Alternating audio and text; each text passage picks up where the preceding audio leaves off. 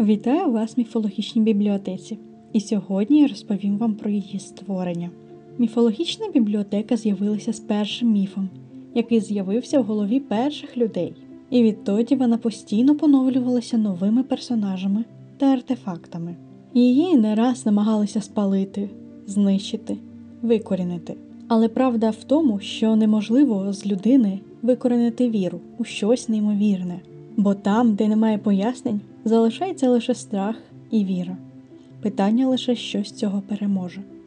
Коли міфів стало багато, а люди почали розселятися, міфологічна бібліотека розділилася на секції, кожна з яких захована в чарівному місці тої чи іншої країни. Але усі секції сходяться у міжпросторовій місцині, що зветься Амаріс.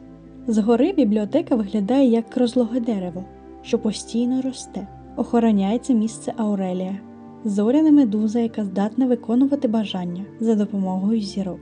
Всій бібліотеці необхідний не лише захист, а й збереження порядку. Для цього обирається хранитель міфологічної бібліотеки. Саме ця людина оберігає і поширює знання бібліотеки. Кожен новий хранитель переймає знання і пам'ять своїх попередників, тож знає, хто може, а хто не може увійти до бібліотеки.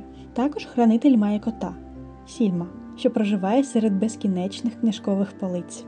На сьогодні це все. Сподіваюсь, вам сподобалось. В історії міфологічної бібліотеки є багато чого, тож час від часу такі випуски матимуть місце. Чекатиму вас наступної середи з новими міфами, а поки гарного дня. І не забувайте, що міф це лише перша іскра, що висікається розумом при зіткненні з реальністю.